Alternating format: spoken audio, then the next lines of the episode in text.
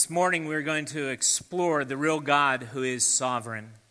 God is sovereign.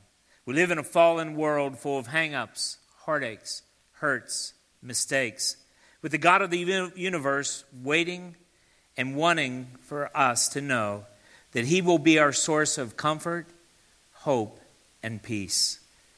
Charles Ryrie says the word sovereign means principal, chief, supreme. It speaks first of position. God is a chief being in the universe.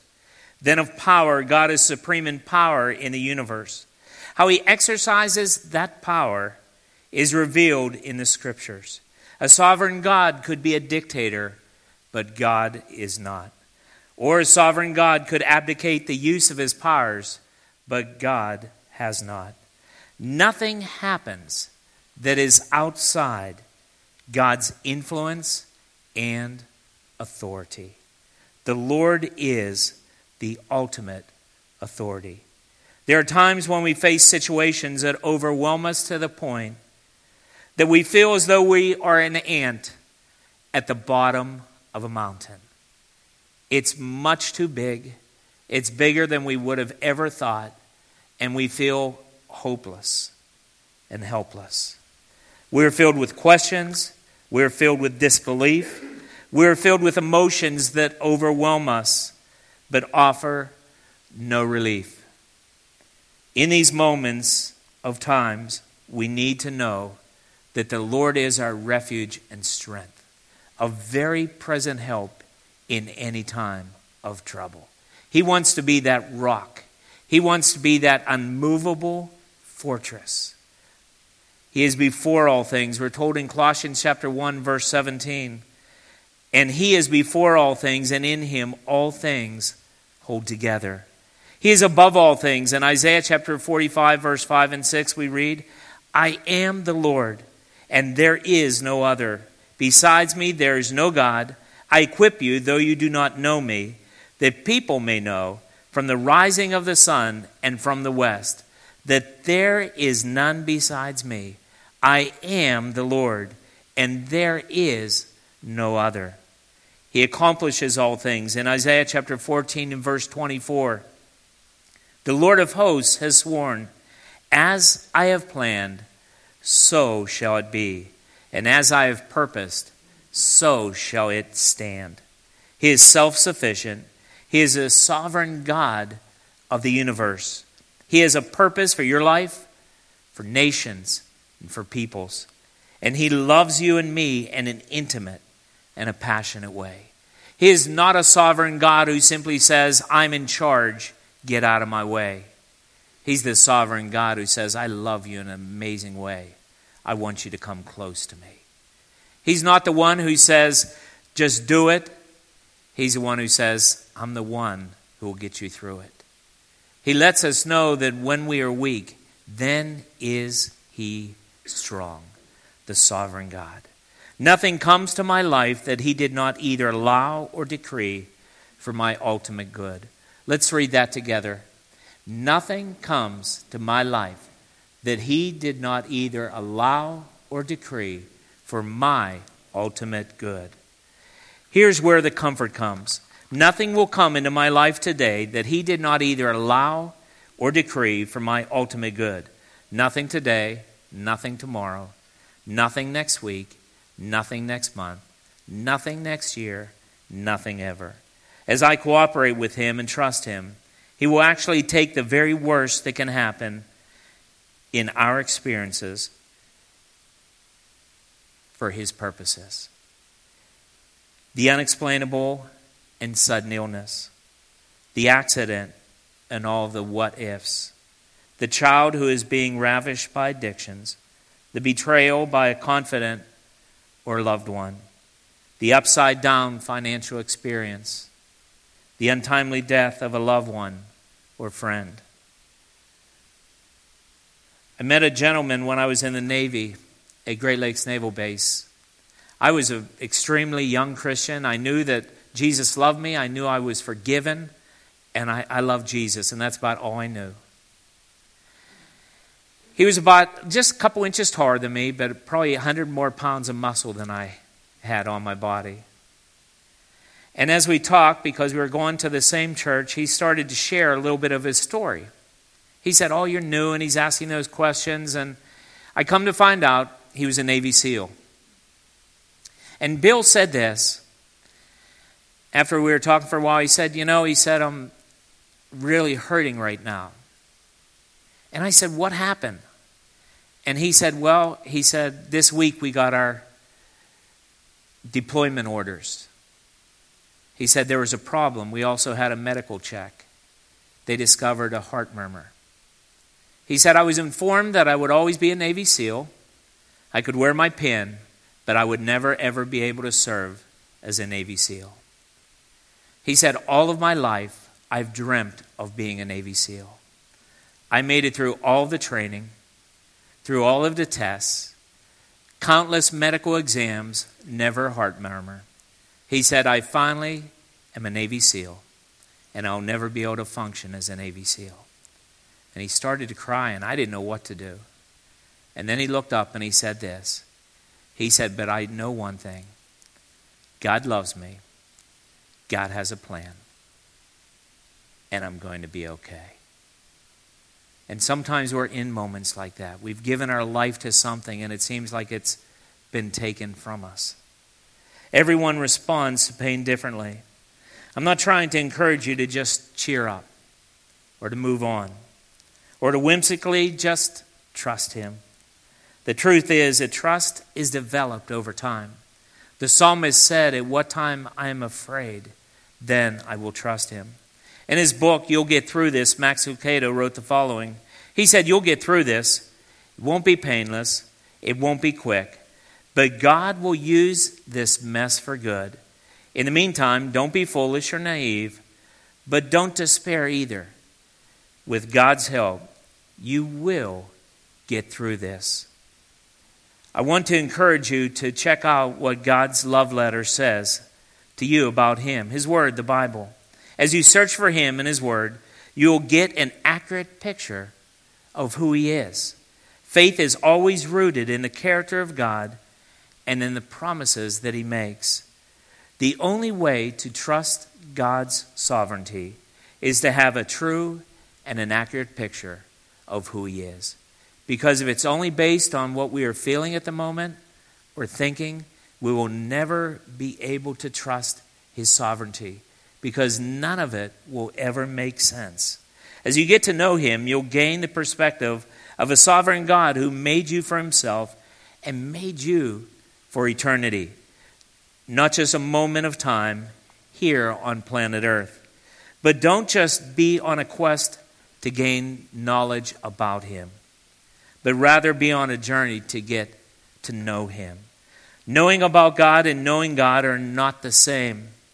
One encompasses knowledge, and the other infiltrates our very core beliefs. Never forget that our lives are dictated by what we truly believe. How does he reveal us? reveal to us his sovereignty? Well, first of all, he reveals his sovereignty through his titles. The sovereign Lord, Jeremiah chapter 32, verse 17. Our Lord God, it is you who made the heavens and the earth by your great power and by your outstretched arm. Nothing is too hard for you. He's Another title is the Alpha and Omega. Revelation chapter 22, verse 13. I'm the Alpha and the Omega, the first and the last, the beginning and the end. Whether you believe it or not, He is who He is. He is not intimidated by what you think or by what you feel. He is not diminished by your belief, and He will never back down. He has declared that there are no other gods before Him. He reveals to us his sovereignty through his titles and also his promises. In Romans chapter 8 verse 28 we read, "And we know that for those who love God, all things work together for good, for those who are called according to his purpose." Romans chapter 8 verse 28 is one of those verses that sometimes people just throw out in many inopportune times. And the reason I say this is because of this. Somebody has had a tragedy in their life, somebody has had a loss in their life, somebody has had something suddenly come into their life and it's devastating, And oftentimes people will say Romans 8:28. We know that all things work together for good.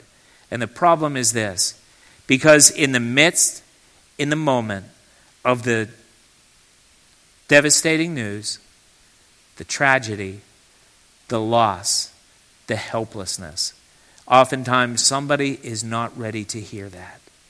It's not that they're not willing to hear it from God, it's just that they don't need to hear it from another person just throwing it at them.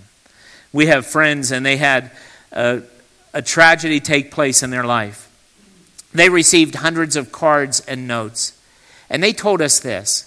They said, We opened a card or the note, and everybody was trying to explain to us why God was doing what he was doing. They told us we bought a shredder, and we shredded, and we shredded, and we shredded. They said we were so angry at God. We were so angry at the people who wrote the note. People had never experienced that circumstance, but yet they were explaining to us what God was doing. They said we kept a couple cards. Yours was one of them. And I apologized. I said I didn't know what to say. And they said exactly. They said all you and Linda did was say, We love you guys. We're praying for you. We don't know what to say. They said, We're okay with that because we didn't know what to say. Now that means if God is going to work everything for good, he needs to know every situation of every person in every circumstance and every motive to weave it in a way that will work out for your ultimate good. That's a sovereign God. He is all knowing. Jesus offered these words, and he knows each of us completely.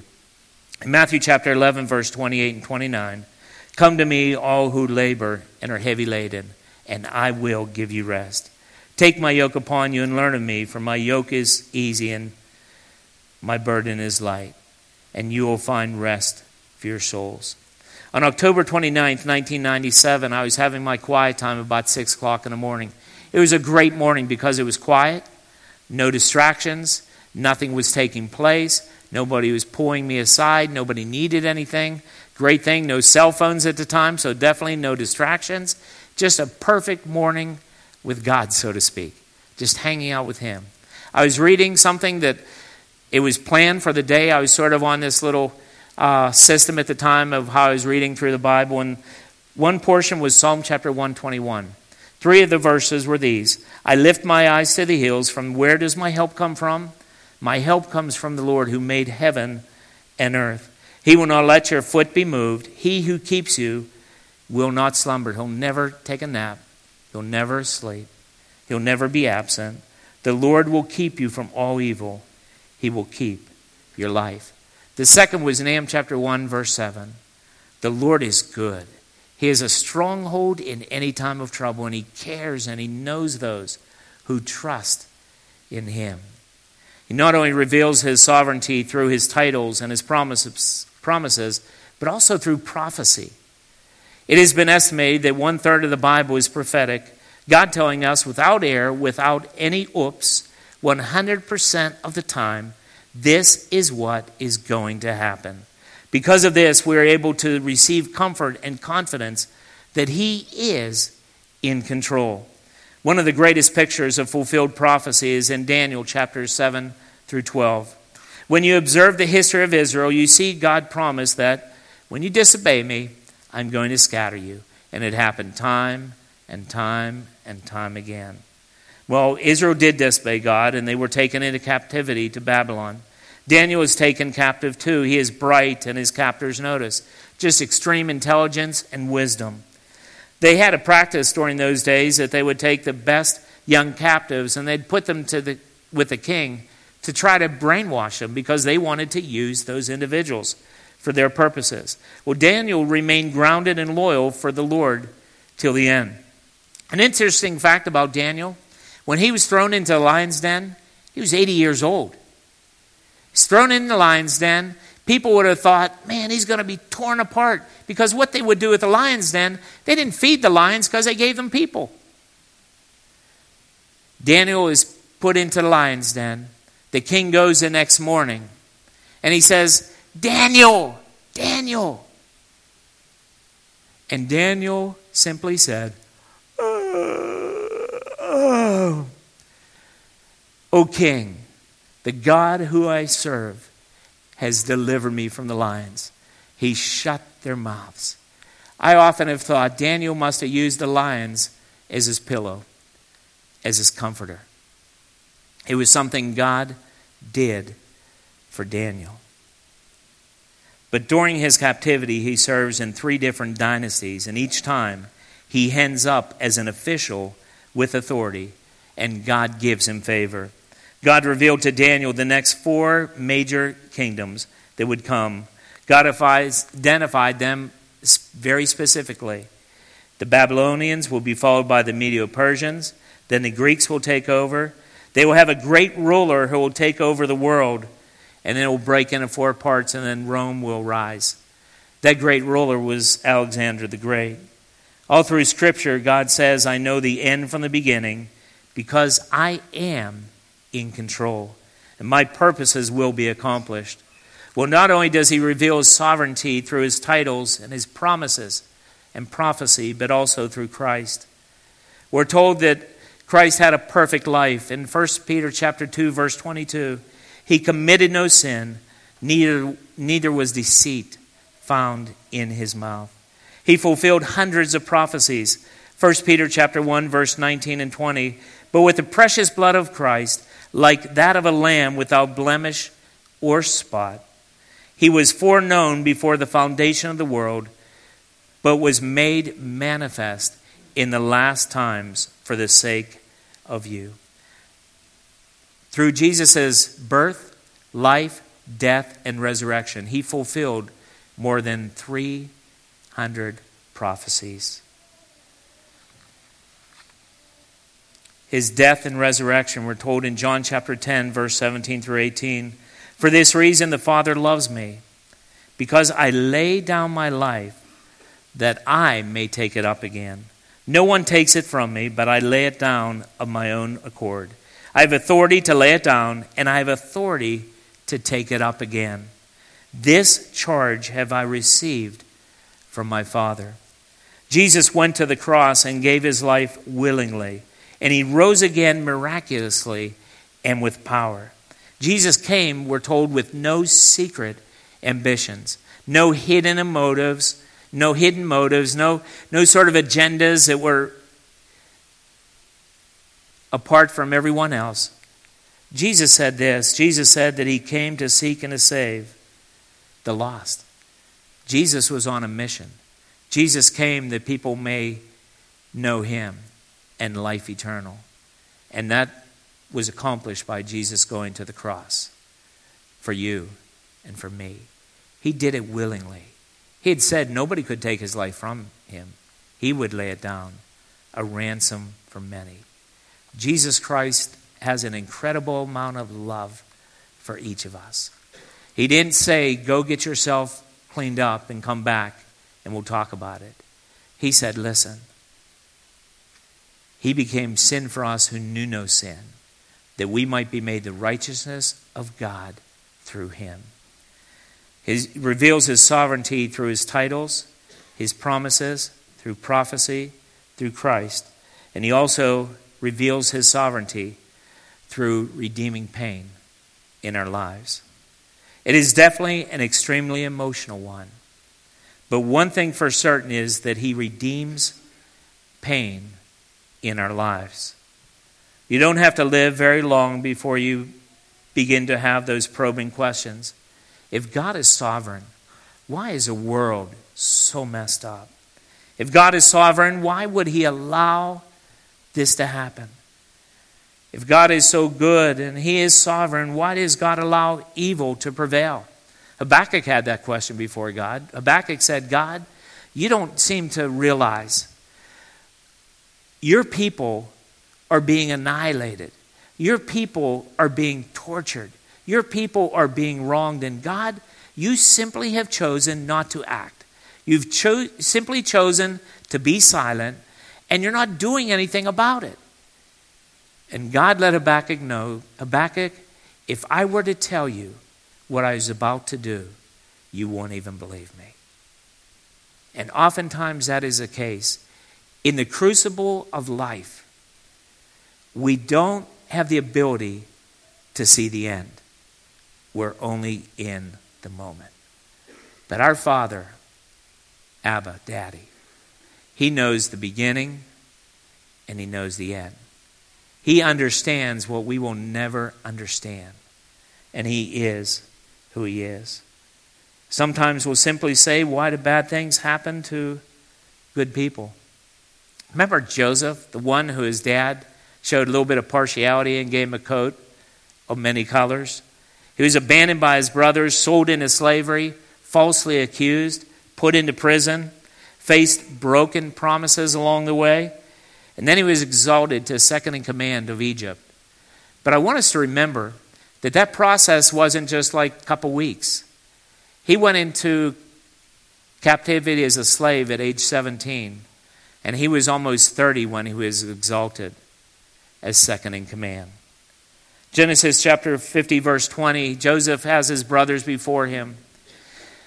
And Joseph says, Joseph's brothers really thought that Joseph was going to have their life taken from them because they're of their dad.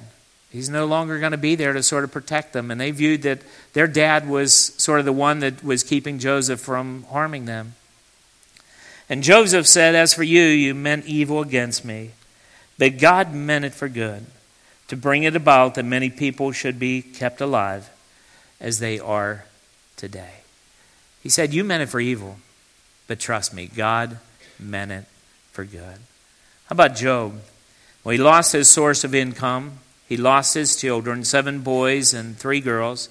He lost his health, covered with boils and so much pain. Accusations were hurled against him by three friends who wanted to encourage him. You may have had those moments where you were going through a difficult time in your life. People came alongside you to encourage you, and after they were done, you just wanted to lay down and never get up again. You ever had those moments? Everything they say seems to be, this isn't good.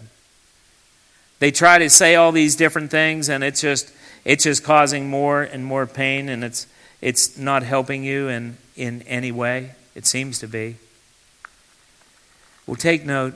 Sometimes we're quick to judge why something has happened or why someone is going through a difficulty.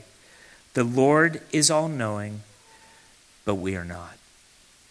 I love what Job chapter 38, verse 1 through 4 says.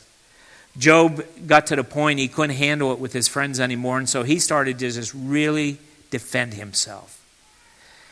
Then the Lord answered Job out of the whirlwind and said, Who is this that darkens counsel by my words without knowledge? We're told, Who knows the mind of God and is able to offer him counsel? Dress for action like a man. I will question you, and you make it known to me. Where were you when I laid the foundation of the earth? Hey, Job, like, where were you when I was creating everything? Where were you when I was forming everything? Where was you when I was placing everything into creation? Job chapter 38, verse 35. He, God said to him, Do you send the lightning bolts on their way? Hey, Job, are you the one? Are you the one who like orchestrates the, the beautiful lightning flashes? He said, Did they report to you? Hey, Job, here we are. God is just processing with Job, helping Job understand God is sovereign. In Job chapter 40, verse 1 through 4, and the Lord said to Job, Shall a fault finder contend with the Almighty? He who argues with God, let him answer it. Then Job answered the Lord and said, Behold, I am a small count. What shall I answer you? I lay my hand on my mouth. Job just finally got to point and said, Okay, God, I'm ready. I'm ready to listen. The reality is, Sometimes, in the midst of our pain, we're not ready to hear. And guess what? God knows that. And God doesn't force it upon us. God doesn't tell us, listen, I'm going to let you have a minute here, and then we're going to have to move on. He doesn't do that. That's not what God is trying to do. Remember, God's in it with us for the long haul. And a lot of times it is just going through a process. Job was restored his livelihood times two, we're told. Job had seven more sons and three daughters. And some of you are thinking, well, what about Job's wife? Wasn't she the faithless one? Because she said, Job just cursed God and, and die. I think I have a little appreciation about Job's wife. Did you ever think of this? Job lost his livelihood. His wife lost all of her security too, right? Job lost his children. Who gave birth to those children? His wife. She lost her children too. Then she's watching him go through all this pain and heartache and she, I really believe she thought, Job, if you'll just curse God and die, it'll be over for you. You'll get to be with the Lord. You see, I happen to believe that Job's wife, she was going through it too. And in the end, she was also restored some children and wealth and security It's always been said that behind every good man is what? Better woman. Yeah, or a great woman. I think Job's wife was more than some of us have ever given her credit for. The sovereignty of God is the greatest and deepest comfort in a fallen world. Psalm chapter 119, verse 50, we read, This is my comfort in my affliction, that your promise gives me life. Crisis, pain, injustice, and difficulty will make some people and break others, will fortify and expand the faith in Christ of some that is beyond our comprehension, and will cause some to abandon their faith in Christ.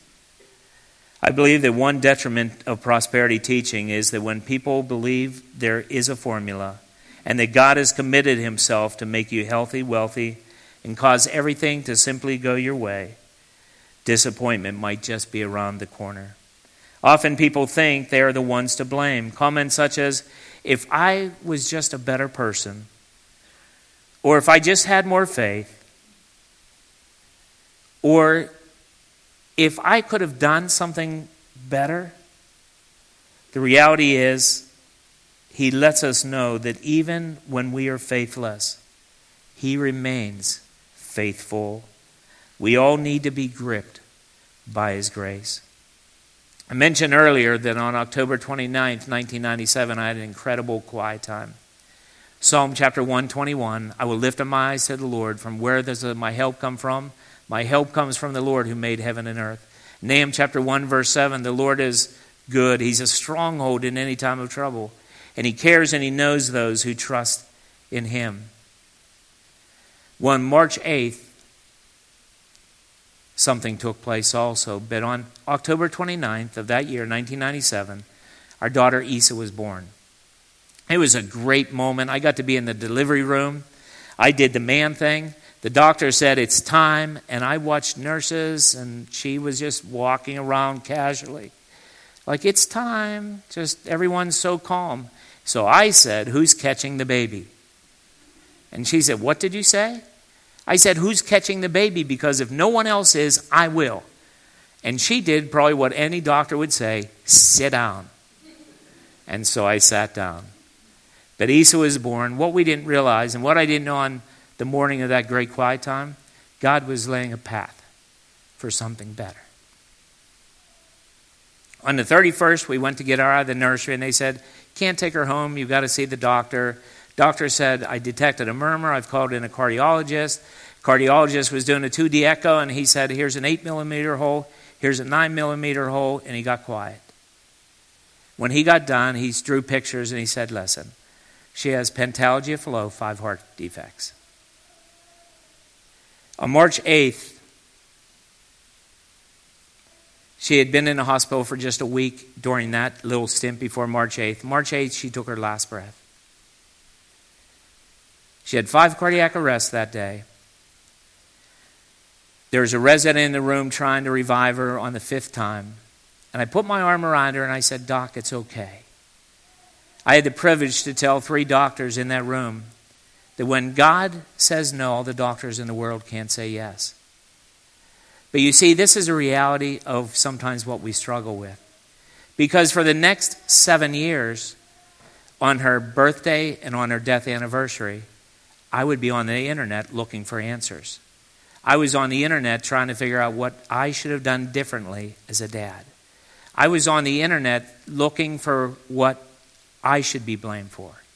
You see, I've believed that when God says no, all the doctors in the world can say yes. I wasn't blaming God. I wasn't blaming the doctors. I was blaming me as though I could do something. I'll never forget, Linda would say to me, honey, quit. There's nothing you could have done. She heard what I would tell people. God was good. He was doing this stuff, but I was just, I was guilty as a dad. And on that seventh year, I remember being on the internet and I had a Job moment. It was almost as if God said, Al, it's done. Quit it. Because all you're doing is get further and further removed and more and more technology is coming along. This is the United States, you're not in the Philippines, and all these different things. And that night, there's that sense of freedom. Because it became God, you're sovereign. I want out of this picture, so to speak. There's a song entitled, He's Been Faithful. In my moments of fear, through every pain, every tear, there's a God who's been faithful to me. When my strength was all gone, when my heart had no song, still in love, He's proved faithful to me. Every word He's promised is true. What I thought was impossible, I've seen my God do. He's been faithful to me. Looking back, His love and mercy, I see. Though in my heart, I have questioned, and I've even failed to believe, yet He's been faithful, faithful to me. When my heart looked away, the many times I couldn't even pray, still my God was faithful to me. Oswald Chambers said, I must learn that the purpose of my life belongs to God and not to me. God is sovereign. He is good. He loves us in an amazing way. And if you're here today and maybe you've never come to that place where you know that Jesus Christ didn't just die on the cross for the world, but he died on the cross for you. And he rose from the dead to prove his power over sin and death. It wasn't just for the world, it was for you. If you're here today and you've never come into a relationship with Jesus Christ, you've never been adopted into God's family through Christ, I want you to know He's waiting on you. He wants you to experience that forgiveness, that love, the gift of salvation. But the gift that He will never leave you, never forsake you. Maybe you're here today and you've had things that no one even knows. Maybe some know, but no one will ever be able to understand your pain because all of our pain is unique to us. I want you to know the sovereign God knows, the sovereign God cares, and the sovereign God is here for you. Let's pray. If you've never come to that place and allowing Jesus Christ to be in your life, I encourage you to just pray for me. Transfer your faith from yourself onto Him. Simply say, Dear Jesus, I know I've sinned. Jesus, I ask you to forgive me. Come into my life. Help me to live for you and help me to follow you and help me to get to know you. Thank you, Jesus. Maybe you're here and during these next moments, you just need to talk to him a little bit. I'm not claiming it's a few second process because I know better than that. But I know this God's going to walk the journey with you. Thank you, Father, for who you are. Thank you that you are sovereign. We love you. In Jesus' name, amen. Amen. Would you stand and sing with me? What a wonderful name it is. What a wonderful name it is. The name of Jesus Christ, What a wonderful name it is. Nothing compares to this. What a wonderful name it is. The name of Jesus. What a wonderful name it is. The name of Jesus. Death could not hold you. The veil tore before you. You silenced the boast of sin